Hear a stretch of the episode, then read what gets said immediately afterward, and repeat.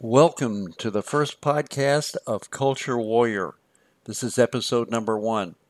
I'm here to tell you that everything you're going to hear on this podcast comes straight from me. I don't borrow things from anybody else. These are my thoughts. You may like them, you may not. Uh, that'll be up to you. Just to give you a little bit of an idea, the reason I started this podcast was that I can no longer keep all these thoughts in my head and it's driving my wife nuts to sit around talking about these things. And I'm a former broadcaster, so I'm used to uh, putting my stuff out there. At any rate, just to give you an idea where I am on things, I'm going to uh, read you a little bit of an article that I published recently uh, on Facebook. And this is going to tell you probably everything you want to know about me. I was going to try to originally have this podcast centered around social commentary. I was going to try to stay out of the shark infested waters of politics, which I've been in many times before. But in today's world, you can't do it. Everything is politicized. The virus, the riots, you name it, uh, it's all been politicized. So I'm going to have to dive headfirst into these uh, shark, and they are shark infested waters of politics. I'm just going to give you an idea of where I'm uh, coming from here. Uh, as I said, I just want to throw a little spice into the boiling stew. I want to contribute a little information to you in this area of misinformation, which it definitely is. You socialist, communist advocates take note, if anybody in your side is listening to this podcast, Karl Marx, and I did the research, uh, one of the authors of the Communist Manifesto, along with Engels, came from a middle class family in England. You may not have known that. Uh, he wasn't some poor, uh, you know, unwashed serf. Uh, he was uh, from a bourgeois middle class family in England. Some of you uh, probably will see the parallel here with many of our politicians and celebrities now. Of course, most of the mainstream media, so called news, which of course it's propaganda 24 7, excuse me, these entities are actually calling for a revolution. Their goal is to tear down our culture and way of life. Notice the uh, destruction of our monuments and statues it's all part of this. The propagandists and talking heads are, and these people are insulated from any results that may occur. Uh, they're daily espousing anti American poison as they endorse the socialist, communist, Marxist doctrine. You know, they think uh, we don't notice. Guess what?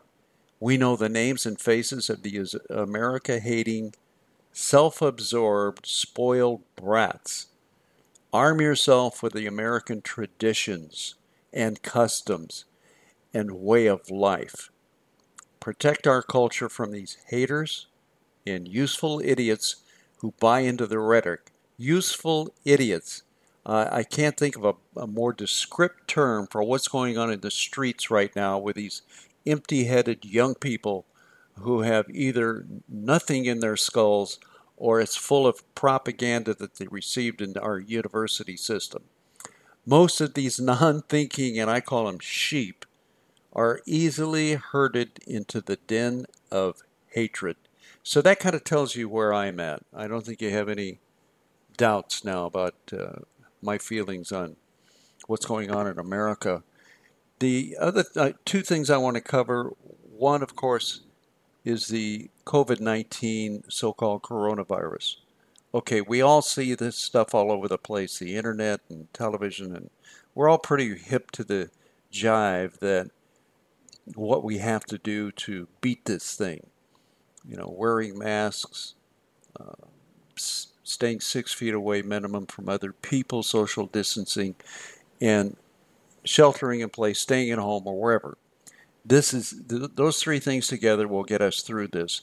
You know, I, I had a thought the other day, and this, course, is a silent killer. We all know that. That some of you out there may have never really felt very important in your life. Not everybody feels important.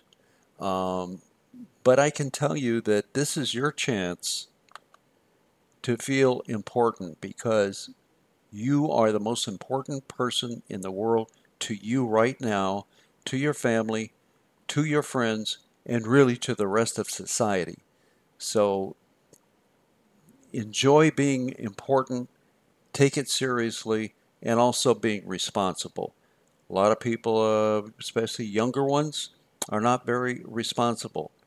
Uh, it's it's one for all, all for one. That's an old Three Musketeers quote, uh, and it really pertains or applies right now. All for one, one for all. We're in this together. We've heard that a million times. So try to do the right thing.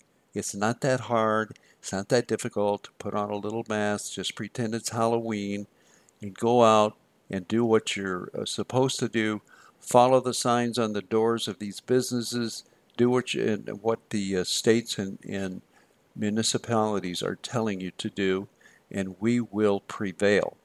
Uh, as if this moment there's a rebound in all of these infections because it looks like the businesses have opened up too soon. So this is very predictable. Fauci predicted this, the doctor, the virologist, and many others. So you're seeing now second shutdowns Texas, Florida, uh, California, my state, and it's just incredible. So we see what happens when the rules are broken. And that reminds me of one other thing I thought about the other day.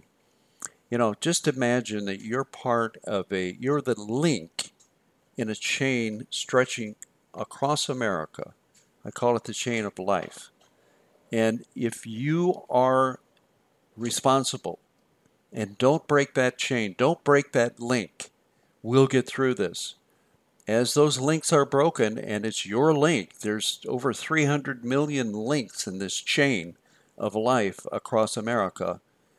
As long as we keep those breaks to a minimum, and that's up to you, each and every individual, this chain of life will provide life and not death for uh, hundreds of thousands of people. So just kind of imagine this chain, 3,000 miles long, going from the left coast to the east coast. And if you're one of those links, which you are, be responsible, keep the link intact. The other issue that I'm going to just touch on, and this is going on too long here, but are the so called peaceful protests, which there are some, uh, and the and the and the you know because of the uh, African American people that have been killed by crazy, out of control police. Yes, agree that that is horrible. It can't keep happening. George Floyd and Brown and others. However, that movement, that peaceful movement, has been hijacked by the uh, Black Lives Matter group. They have now become a political party. They're an extension of the Democrat leadership and that party. And uh, there's two goals in mind here. One is to get rid of Trump, which is what Poison Pelosi and her gang has been trying to do since before he took office. And the other one is to install some kind of Marxist uh, tyrannical uh, government in this country and replace it. It's not going to happen. However, I will say this it could happen. Well, we can pre- prevent it from happening. So I'll, I'll have more to share with you on episode number two of Culture Warrior. In the meantime, be safe, be responsible, feel your importance, Take care of yourself. God bless America. And as Roy Rogers said in his closing remarks, until we meet again, this is Culture Warrior signing off.